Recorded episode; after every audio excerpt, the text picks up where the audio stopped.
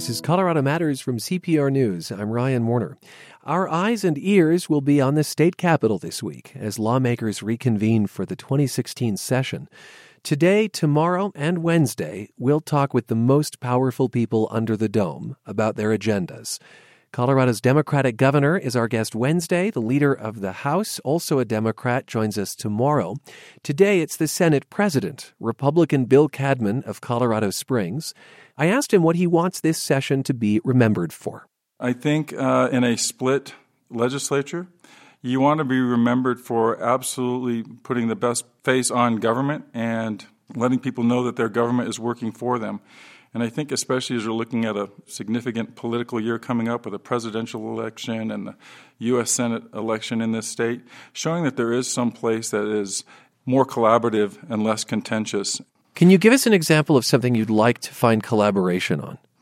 Well, I mean, part of this, uh, the challenge this year is the budget, just like it is every year. And that budget is produced by a bipartisan committee and when the number one thing that you do is spend the people's money, coming up with something that shows the most support from both parties in both houses, I think represents that collaboration. So the governor released his proposed budget, and mm-hmm. in November, members of the Senate Republican caucus responded with a letter. Uh, one line in it read that there weren't many surprises in the governor's requests, but, quote, they demonstrate that a lot of underlying problems still exist with regard to prioritizing funding and yes. fundamentally reforming the unsustainable growth of government programs that yes. are not performing as well as they should. What is an example in your mind of a government program that isn't working as it should? I'll give you an example of a government program that is growing to the detriment of dollars for every other program and that is in, in, Health and Human Services or in healthcare, which is Colorado's Medicaid program. That is now providing for 1.2 million people. It's grown 350% over the last 14 years. A program that's grown 350% when the population has grown 22%, K 12 population has grown around 22%, the prison population has grown around a similar number. The general fund has grown around 50%. When you have a program that grows 350% and is so disproportionate to everything else in the budget, it creates an immense amount of pressure on everything else.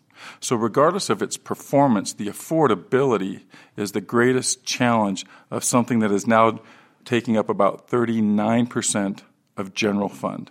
And general fund is, is the core of money that state government uses to fund virtually everything. So, some of that uh, Medicaid expansion uh, is covered by the federal government under Obamacare. In terms of the state dollars being spent, what is the solution there? Is it kicking people off Medicaid who depend on it for their health care, or what? You know, there are some examples of people that are becoming, or states that are finding more efficiencies in providing to those who need it the most. And frankly, we need to follow those models. And, and the reality is, you can't help more people if you're bankrupting the system that's in place to help them. And we have grown this system so much that it's not just a safety net for the most vulnerable, it's become a virtual permanent for uh, folks who could afford healthcare in the marketplace had it not been so distorted and destroyed, frankly, under Obamacare. And this isn't just the money that I'm talking about has almost nothing to do with the federal Medicaid expansion, but it is about to have a, a lot of effect on the budget because, as you are aware, the 100% that the federal government was covering on their side of the Medicaid expansion is starting to shrink. The numbers that I'm quoting are from Colorado opting into expanding Colorado Medicaid above and beyond. So if the federal Medicaid expansion is Obamacare, we could certainly call this Hickenlooper Care and Ritter Care because they were the two, obviously the current governor and the previous governor, that have presided over these years when I've mentioned these monumental increases in funding. And they, they are competing, and like I said, they're cannibalizing other programs. And just to give you an idea, we have a constitutional requirement to provide funding for K through 12 at a specific level. We're a billion dollars short of that every year for the last few years. So we are virtually violating the constitutional requirement for this funding at a time when we're optionally increasing funding for Medicaid. Now, let me say that the expansion in Medicaid on a state level happened in part because of something called the hospital provider fee. Uh, this is a fee that hospitals agreed to pay yes. to draw down federal matching funds to treat people who don't have insurance. Yes. The governor thinks that the state would be better off budgetarily if this hospital fee were taken out from under TABOR, the Taxpayer Bill of Rights. Yes. An effort to change this formula failed in the final days of the last session, uh, but it remains a priority for the governor. Do you see room for compromise there? The, the answer on this has already been determined. The people did not see room for compromise on this because what they were trying to do is not a legal or constitutionally allowed government business, which we do have in the state Unfortunately, this does not meet that criteria. You're saying that taking the hospital fee out from under Tabor creates a, a kind of government backed business, if you will, that you yes. think is unconstitutional. Yes. It, this is not my opinion. This is the opinion of the two dozen constitutional attorneys that work for the Colorado General Assembly. And in the 16 years of being in the legislature, I've never seen a legal opinion so adamant that any proposal that enterprised this specific fee would be unconstitutional. And so, does that mean you don't see room for compromise on this? It's a non starter because the people have already said it's a non starter. This is not me, the Republican leader. This is not the Senate president saying this. The Constitution said this is a non starter. On the subject of the budget, um, Democratic yes. Senator from Lakewood, Andy Kerr, would like to ask voters to keep excess tax revenue to fund all day kindergarten in Colorado. He says that Colorado spends far less on kindergartners than students in other grades. Uh, what do you think? You know, there actually have been uh, some localities that have funded full day kindergarten in their areas, and trusting the people that come into this building from all over the state to understand the intricacies of every district, I, I think leaves something to be desired usually. So I'm, I'm certainly more trusting of local government. Uh, solving problems that it sees as its priorities and, and putting its funding in those areas. And you, you see that all across the state on measures that, you know, um, provide for local taxes and funding and transportation districts and uh, you name it. I mean, I live in one of the most conservative areas in the state, and virtually every local taxing issue that's come up over the last decade or so, people have passed because they can actually see their money going into their communities to solve their problems. Doesn't that, though, create um, some inequality? That is to say, that a kindergartner then in one part of the state might have access, and that one in another doesn't. Well, I think it certainly creates public policy laboratories where people can see what works and emulate it, and if it's not working, uh, refuse it. Your fellow Republicans in the House announced what's at the top of their agenda, which is focused on business and the economy. And mm-hmm. one, one policy proposal they're backing has to do, they say, with affordable housing. And that's to finally pass a condo construction defects bill yes. Uh, making it harder for HOAs to sue builders. Uh, but even the GOP sponsor of that legislation last year acknowledged on CPR that it's not guaranteed to spur affordable housing, that that is merely the hope. Um, sure. What's your view, and is this a priority? Well, you know, if we could find guarantees in anything, I'd invest in them. So I, I think it's okay to speculate on what the opportunity would present itself if we could pass this. And it's not just me saying this. We have had countless community leaders, mayors, Democrats and Republicans, builders, developers, citizens talk about the prohibitions and the hurdles in Colorado to building multi family housing. I even listened to testimony from a developer that showed plans of what could become available if they knew that they had a chance in the marketplace without this extreme litigation. Planned Parenthood has been at the center of controversy, especially here in Colorado, over fetal tissue. Uh, although the State Department of Public Health has found no reason to investigate, and the governor has said that any further inquiries would be a waste of taxpayer money. Uh, you were named in a letter from the Alliance Defending Freedom last July, which called on you to work to defund Planned Parenthood. Given the makeup of the House and the Democrat that is uh, uh, sitting in the governor's chair, something like that would be unlikely to be successful. But is it something that you want to pursue? You know, what, what we really want to pursue is making sure that taxpayer money doesn't pay for abortion. That's the bottom line. And frankly, that's what our law provides, and that's the protection we want to ensure.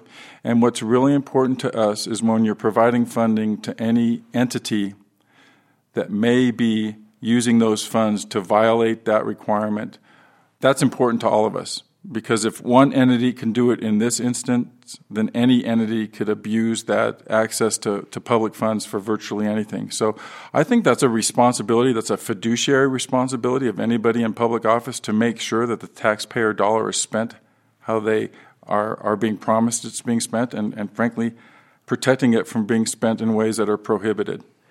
And you're not convinced, as uh, others uh, in the Hickenlooper administration are, that that is not occurring. You know, I, I wish I had a crystal ball. So I don't think I can be as adamantly convinced that it is as they are adamantly convinced that it isn't. but it doesn't mean it's not still our responsibility to ensure that those protections for the tax dollar are made. In past sessions, Republicans have sponsored bills to roll back gun restrictions. Such measures are unlikely to pass the democratically controlled House, and if they did, would almost certainly be vetoed by the governor. Uh, will we see such attempts again? You know, I can't really uh, cite specific bills because they're confidential until introduced, but anything that you've seen before, you might see again. But it doesn't sound like a personal priority for you, Senator. You know, I uh, I actually have the uh, the responsibility to manage all the bills. So when it comes down to anything specific like that, I don't usually get involved. At least not not as the president, but. Uh, that doesn't mean I wouldn't support a revisiting of some of these issues that I have opposed over my you know, 15 years here. In November, 13 Republican state senators and 24 Republican representatives signed a letter asking the governor to halt the refugee program uh, for fear that terrorists could enter as refugees. Mm-hmm. Since then, uh, it's been stated by many that governors don't have the power to say yes or no to a refugee program. It's a federal program. But will you be looking to legislate anything on that issue? You know, I, that that is always on the table because public safety is our number one concern. So I I think uh, it's such a, a new issue. It, it's taken a lot of folks by surprise, and we're all digging into it. So I don't have the answers yet but the questions are still being asked, and certainly the concerns are being generated. But the bottom line is we're, we're being told to trust a government to protect us that's not really focused on doing the same for us, right? This is the same government that said if you want to keep your health care, you can keep it. If you want to keep your health insurance, you can keep it. If you want to keep your doctor, you can keep it. They said that this is the same government that used our own IRS to go after conservative groups. This is the same government that said our data was secure and, and now they say trust us. I think the record is pretty clear that they're not that good at what they say they can do, and it's, it's our right to be skeptical. Thank you, Senator. You bet. Republican Bill Cadman of Colorado Springs is president of the state Senate. Tomorrow, hear the Democratic Speaker of the House, Dickie Lee Hullinghorst, and then on Wednesday, the first day of session, the governor is our guest. He'll also deliver his State of the State speech this week. Coming up, the people you meet and the stories you hear hiking the Colorado Trail. This is Colorado Matters from CPR News. You're with Colorado Matters from CPR News. I'm Ryan Warner. Take a nearly 500 mile walk from Durango to Denver, and you'll meet a lot of interesting characters. That's what David Fanning discovered last summer when he hiked the Colorado Trail and recorded some of his encounters. Today I woke up around 2. Yeah. Because I thought I heard dogs barking. Not like grown dogs, but like puppies. Uh huh. And I was like, oh, oh I bet man. you heard coyotes. I hope not. Because cause when I thought about it in my mind, I know must be some movie I watched a long time ago. I thought about these coyotes like just sitting outside waiting on me. this is when my heart started pounding fast, and I was just like, look. I was a little cynical about humanity, and I just got laid off from my job. Um, I love trail running and I love being outside, and I just wanted to get some clarity and figure out my purpose. Um, but I've gained much more than that. Before Silverton, when you're up really high, and you're just like, I just am so hungry, and so Yeah, you gonna finish that? You're gonna Are finish you gonna that? finish that? I was gonna finish that. I was gonna lick the bag. So yeah.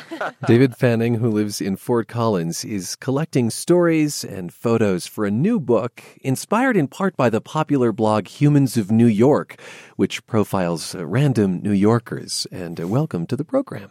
Thanks, Ryan. You talked with about a hundred people along the Colorado Trail. Who stands out to you the most?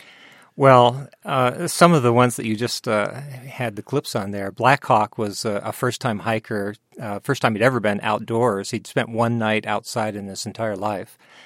Uh, he'd gone to REI. He'd gotten the wrong advice on gear. He was carrying too much stuff, and he was struggling. Uh, but he was so much fun to talk to. You call him Blackhawk, not not by his first and last name. Most people went by trail names on the trail, and I gave them the option of telling me their trail name or telling me their real name. Most people gave me a trail name. I see. What's your trail name? Rewa Ranger. Rewa Ranger. Right. All right. So this is either a name you adopt yourself or that some give you. Yes. Okay. Usually, usually people give a name, get a name on the trail for some something they've done or something of the sort. I ran into one guy who told me that he gave himself a name on the Appalachian Trail because if he um, didn't give us na- a name, they were going to call him Never Shuts Up. He thought he'd had that one off at the pass and named himself.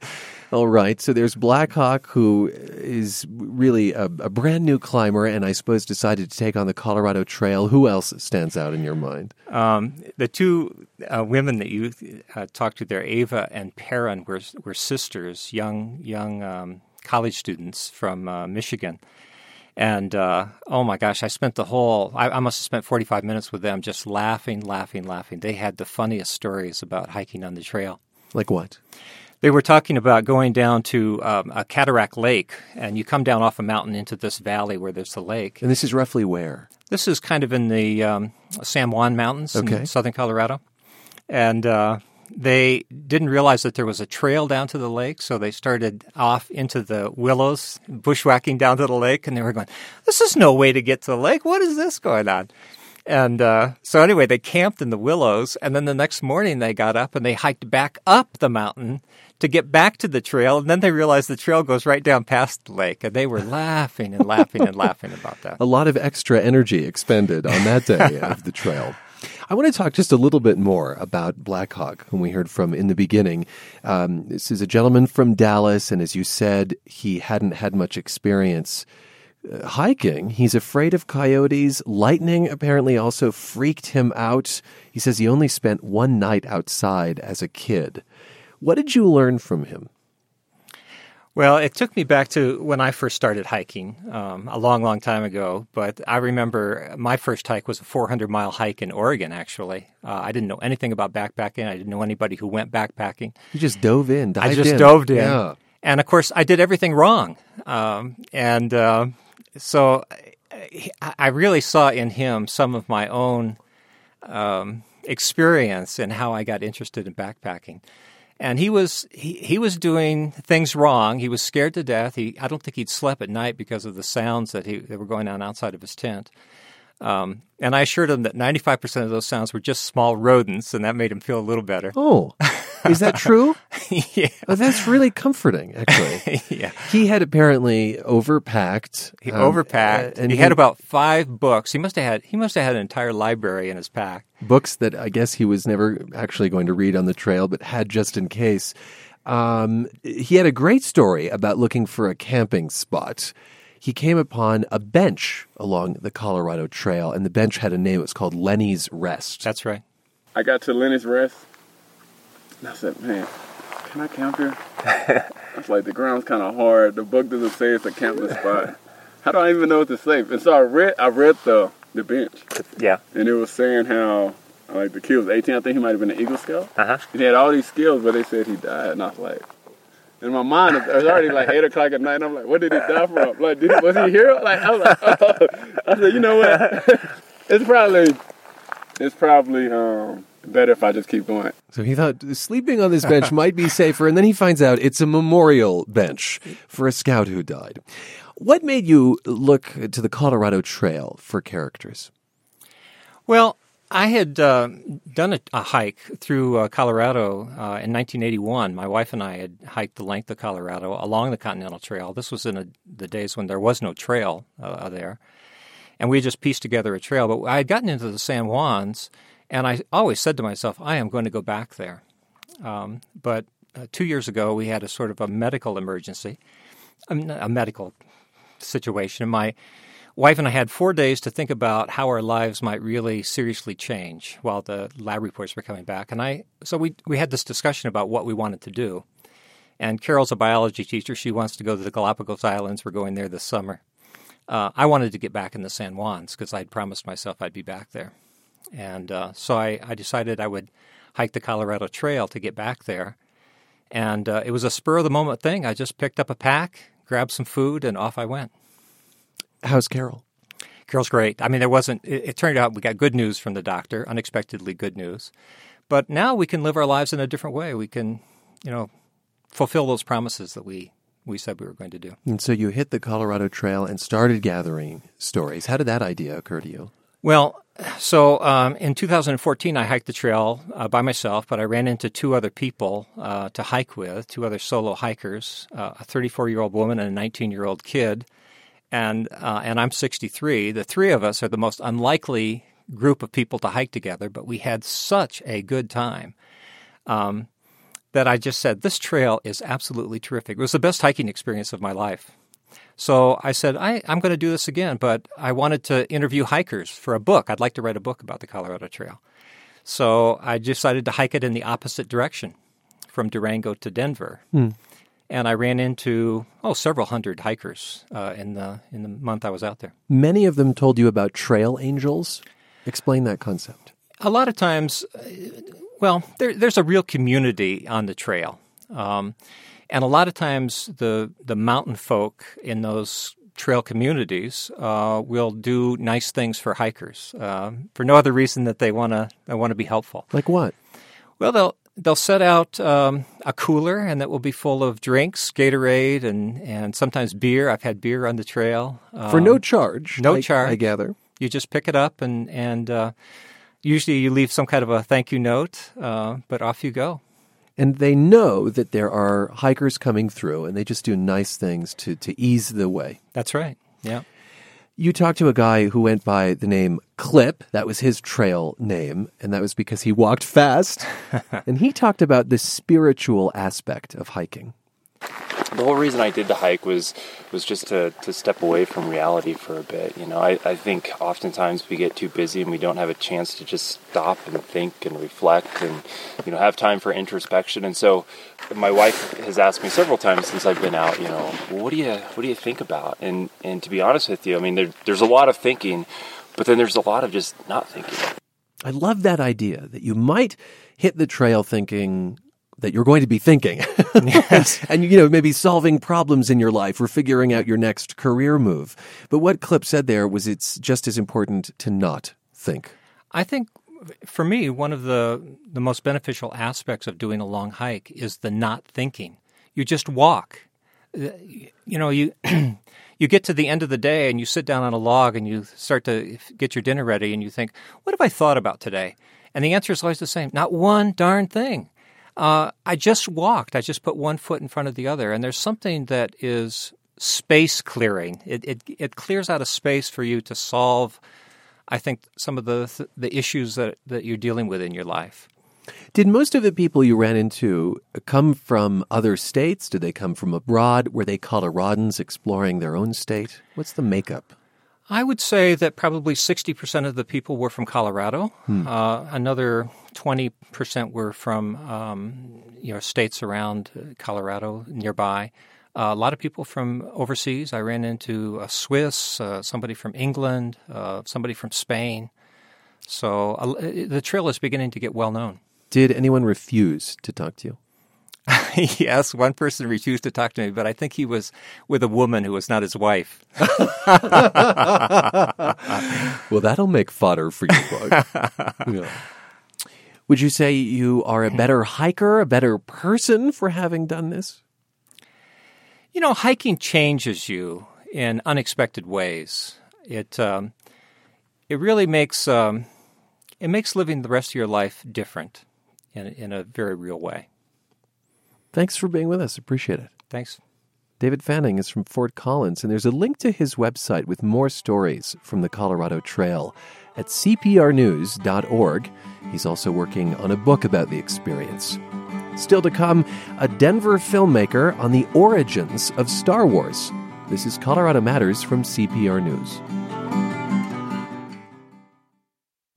It's Colorado Matters from CPR News. I'm Ryan Warner.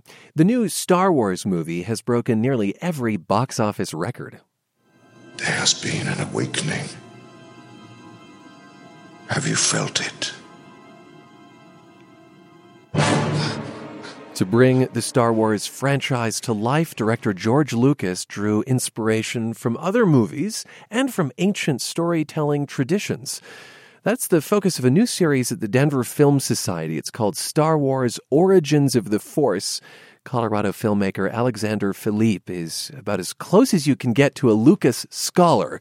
He made a documentary called The People versus George Lucas, and it was about how fans turned on Lucas. Uh, Philippe will co present this series, Origins of the Force. Welcome to the program. Thank you. Your month long series starts Wednesday, and you're going to show films and shows that inspired George Lucas. That's right. Like the 1930s sci fi serials Buck Rogers and Flash Gordon. You're losing, Your Majesty. Better make terms while you can. If I lose, you and your friends will never live to see it. Take the prisoners at once to the Tunnel of Terror. The Tunnel of Terror. you call these space operas. That's What's, right. What is a space opera, and how did they inspire Lucas? Well, essentially, you know, I think that the best way to look at a space opera it's melodrama in space, you know, with a little bit of uh, you know swashbuckling action adventure sort of mixed in. So it's not it's not really what you would consider science fiction. You know, They get they get facts wrong. For instance, you Yes. point out that uh, you would not hear the sound of a spacecraft in right. space, and yet, of course, that's a sound that is often playing in the background of these TV shows and movies. There you go, and you know, and that's not that's obviously not the point of you know of a space opera. The the whole point is to just uh, you know provide this amazing sort of fun action adventure for the whole family. All right, so those were absolutely those television series were absolutely a an inspiration to George Lucas. Another film that inspired Lucas was from 1958 uh, called Hidden Fortress by the Japanese director Akira Kurosawa.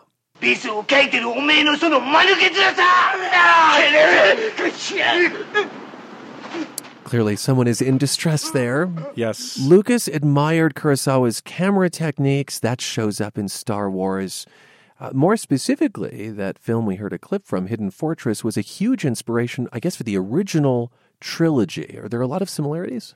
There's actually a lot. Um, you know, the, the sort of the most striking one is the uh, you know you, you get to experience the story from the point of view of the two sort of you know lowliest characters who uh, will eventually become C-3PO and R2D2 in uh, you know in in the Star Wars movie.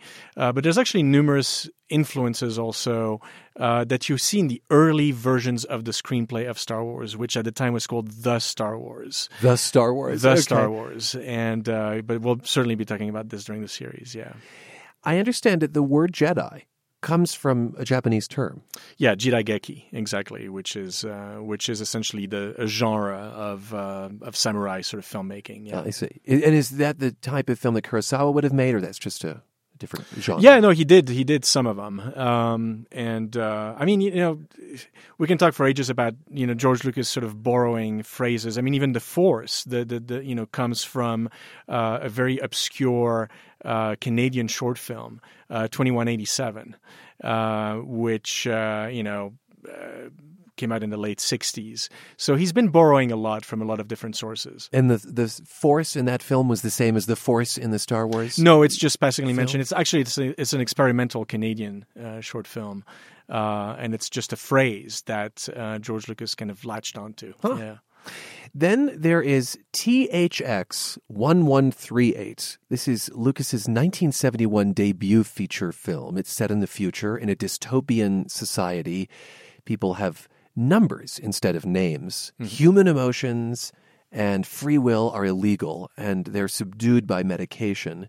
And then a man and woman stop taking their drugs. They have sex, which isn't frowned upon, and they end up on the run from authorities. All Earth Council, in its infinite wisdom, has decided these two numbers are to be disposed of. The Biochemical Forum has demands to make on their parts, however, before they are eliminated. That's the kind of efficiency that makes you proud to live in this era. Now, I think if you asked 10 people about THX 1138, nine of them wouldn't recognize it necessarily.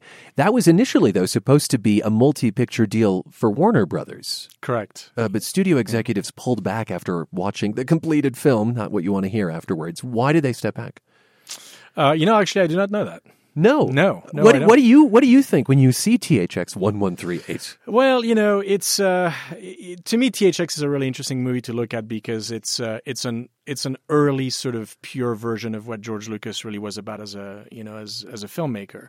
I mean, I think he was always interested in experiment experimentation, uh, not really particularly interested in stories, which is so interesting to me that he became this guy who gave us the myth of our generation. And of course, Joseph Campbell is really responsible for that. But, you know, when you start looking at the prequel trilogy, uh, I think uh, to me this is kind of Lucas going back to his roots, to his origins, and you know perhaps not being so much interested in the story, but more interested in the form. I wonder if that's why it didn't fly with studio executives. Well, there's that. Now, you mentioned Joseph Campbell. Say more about that. Well, I mean, Joseph Campbell obviously really saw pa- patterns in storytelling from, you know, tales, uh, you know, global tales, you know, from around the world, and saw that there were certain um, elements of the stories that would repeat themselves across cultures, you know, cultures that back in the day were not even aware of each other's existence. That there were universal themes. Exactly. Universal themes, universal ideas, universal um, archetypes. Um, and so that's you know something you can see in his book, the the hero of uh, Thousand Faces, um, and he you know uh, obviously trained in a way George Lucas. Um, and it's really interesting to look at the evolution of Star Wars from the early drafts of the screenplay to what it eventually became. Why do you think it has become such a hit? Well, you know, it's uh, Star Wars was, as I said, you know, the myth for certainly my generation. You know, we were raised with that, but there was, I think, the stroke of genius from George was uh, giving us the toys. Uh, this, okay. the, the toys associated with the film, absolutely. Had that just not been tried before? Well, not to that extent. I think George was a real sort of visionary in terms of making sure that every character, every spaceship, every creature in his universe was going to be available. And so when you're, you know, eight years old or six years old and you've just seen Star Wars and you have to wait you know, now two or three years for the next installment, which is like basically half of your life. um, so what do you do? You go home and you start playing with the toys and you start speculating and thinking about, you know, what that next episode is going to be like. And so what it does is it essentially made us a play in George's sandbox from a very early age. And so it created that very sort of tactile, hmm. uh, very tangible relationship with the universe. I loved my R2D2 figure. Oh my goodness, I was yeah. inseparable. uh, one more film that Lucas drew inspiration from. It's called Metropolis. It's a 1927 German science fiction silent film. Uh, the score actually will be played live as part of the series you're doing at the Sie Film Center February 3rd. This picture has dystopian themes similar to Star Wars, and I understand it also influenced how Star Wars showed the aesthetics of a robot. Yeah, I mean, obviously, if you look at the poster of Metropolis, you'll see that you know iconic robot which inspired Ralph McQuarrie to create uh, at least an early version of C3PO. I mean, there's a very clear sort of inspiration there. But uh, you know, it's also this this notion that you know you've got people living in this kind of city under the city who are, you know, the the hands, so to speak, and then the the upper class are the mind. And the whole idea of Metropolis, which I think is really beautiful, is that you need this kind of mediator be- between the hands and and you know and the mind, which is the heart. Um, and you know that you know to me, you extrapolate that to Star Wars, and that's the Force. You know, the Force sort of binds the galaxy and binds the universe together. And the moment you integrate the heart in the story, it has to be about storytelling. It can't just be about concept. Absolutely. In a way. Absolutely. Okay. You have been very kind by saying that George Lucas borrowed and was inspired by Yeah. and looked to. Is he a thief? Ah, you know that's that's uh, that's a question that we will be exploring, I think, at length during this series because George Lucas is is obviously fascinates me. I've been fascinated with him for for a long time, and you can go around and around, and you can go back and forth on this. Um, there's actually something that I will show during the series that. Uh, to me, is more evidence for him being a thief, and that is when you look at the opening of Raiders of the Lost Ark. Okay. Uh, and then you compare that with an early Scrooge comic, which is literally panel for panel the exact sequence from the exact opening sequence from Raiders, Raiders of the Lost Ark, including you know the idol and the boulder and, and all that stuff. Um, it's incredible to me that you would just take that and turn it into a film. And what is the comic? Uh, Scrooge. Scrooge, like Yeah. the Dickens story. Yeah, exactly. Yeah. Fascinating. No, no, no. The uh, you know Scrooge McDuck. The uh, Scrooge McDuck. Yes. I sorry. see. From uh, from Ducktales, kind yes, of thing. exactly. Disney. Okay. Uh, thanks so much for being with us. Of course. And uh, giving us the tip of the iceberg when Oh, it yes. comes to George, George Lucas. Alexander Philippe, a Denver filmmaker, and on Wednesday he launches a series with the Denver Film Society called Star Wars Origins of the Force. Now, the musical score for Star Wars also stands on the shoulders of giants, as we're going to hear now from host at CPR Classical, Carla Walker. Hi, Carla. Hi, Ryan. And it all, of course, starts with this.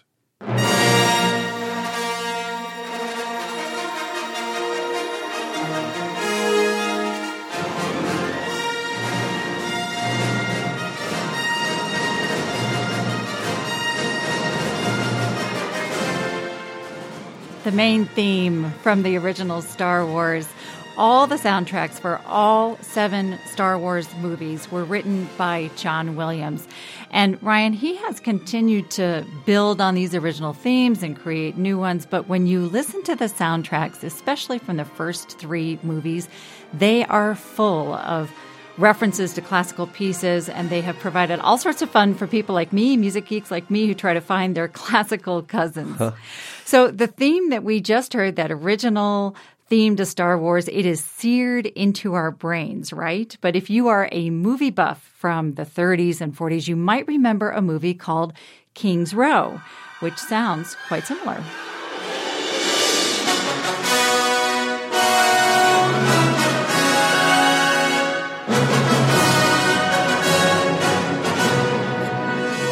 Yeah, that's uncanny, isn't it? It's similar. It's not note for note, but it's very, very similar in its essence. And that was written by the great film score composer Eric Korngold. Why would John Williams do this? You know, basically, he was asked to. Um, George Lucas hired John Williams on the advice of his friend Steven Spielberg right after Spielberg and Williams had made Jaws. And Lucas told Williams, he said, Star Wars is an old fashioned movie, and I want a big, grand orchestral score like Korngold used to write for these big swashbuckling movies like Robin Hood or Seahawk, these big movies from the 30s and 40s. And that's the sound that he wanted. In fact, Lucas, when he was writing Star Wars, he was listening to classical music and he put together a dummy score oh, wow. with these pieces all in order. So when he and Williams sat down, he played the pieces for Williams and he said, This is what I want. Can you give me this? He was very specific. And how is that not plagiarizing someone else's work? Well, in classical music, Ryan, there is a long tradition of composers borrowing from each other. Okay. You know, the idea of copyright didn't exist for mu- musicians basically until about the 1920s. Um, so many people borrowed from other composers. Brahms, Mahler, all borrowed from Beethoven. So pieces that are written after about 1923 are protected by copyright. And some of the pieces that Williams used are before then, but some of them come after the copyright laws as well. But as far as I know, if anyone has ever, if any of these estates of these composers, uh, if they've sued John Williams, it's never been reported on. But I want to make clear Yeah. that while Williams is standing on the shoulders of giants, he is a giant himself. He he took these themes and they're very small, they're snippets, and then he built them into something completely different. Why don't we hear another example? Sure. This is from uh, another recognizable movie, The Empire Strikes Back.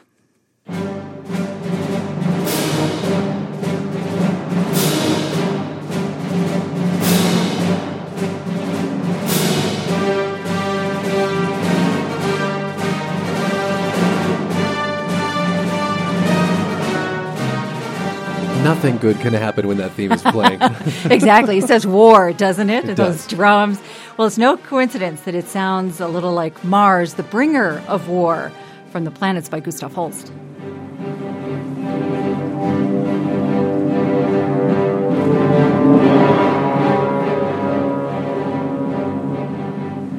Very menacing, right? it, it is indeed.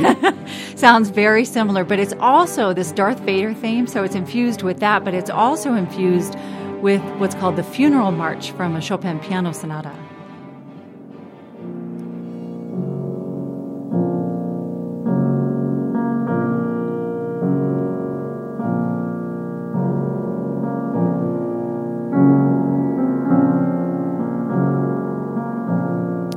Bit slower, but if you if Yeah. you speed that up, you basically have that theme Exactly. from Darth Vader. Exactly. I think it's safe to say that Star Wars would not be what it is, what it was without the music. Absolutely. There's this great video that you can Google, and it's the scene from the throne room in the in the final uh, the final scene of the first movie where uh, Han and Chewbacca and Luke Skywalker are walking down the center aisle to get their award from Princess Leia, but the video is without the music, so it's just so it's just them walking and their facial expressions, and it's so incredibly cheesy. So you know, John Williams is a giant in his own right. Thanks, Carla, for being with us. Thank you. Carla Walker hosted CPR Classical.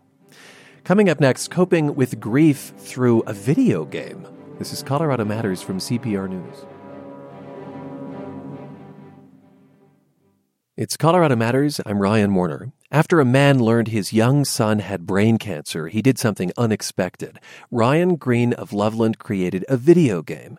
That Dragon Cancer comes out tomorrow. CPR arts reporter Corey Jones visited with the Greens while the game was under development. Despite the game's title, there is no dragon to defeat. Instead, creator Ryan Green says the dragon is a metaphor for cancer. There's this idea that dragons are greedy and that they would be jealous for their possession, right? And so cancer kind of seems like this jealous thing where its quest to live chokes everything else out. That dragon, Cancer, memorializes Joel, who died last year. He was five. This game, says Green, reimagines the family's experience with Joel. These different creative outlets are how we process our feelings and how we process what we're going through and what we're learning at the time. And it's pretty important to us to create in the midst of our struggle. It's an adventure point and click style game. You navigate scenes and try things in different scenarios, like pushing Joel on a swing or calming him as he cries. It's a real take on the family's journey. Ryan's wife, Amy, says sometimes the game doesn't give players many choices. I think that's frustrating for some people who play the game, but I think it really resonates with other people because that is what our situation was like. Some scenes in the game transport you back to the family's most difficult moments, like this one. Uh, this is towards the end of probably the second act of the game, and you're in a hospital room. In that room, two doctors tell Amy and Ryan that Joel's brain tumor is back. The cancer is terminal. Well, it's in the frontal cortex. Now the camera is inside of Amy's head, and you're able to look around and observe the conversation while it happens. So there just aren't any treatment options that are curative. In the video game, rain starts to fall inside the room. Soon, it's a downpour. And as the water rises, you find yourself in a lifeboat with Joel. It's kind of conveying this idea that we've just been thrown into kind of the deep end. The Greens have invested nearly three years and the family's savings into the game. The project earned more than $100,000 on Kickstarter. Brooklyn based filmmaker David Osit co directed a documentary about the game. Thank You for Playing premiered at the Tribeca Film Festival last week.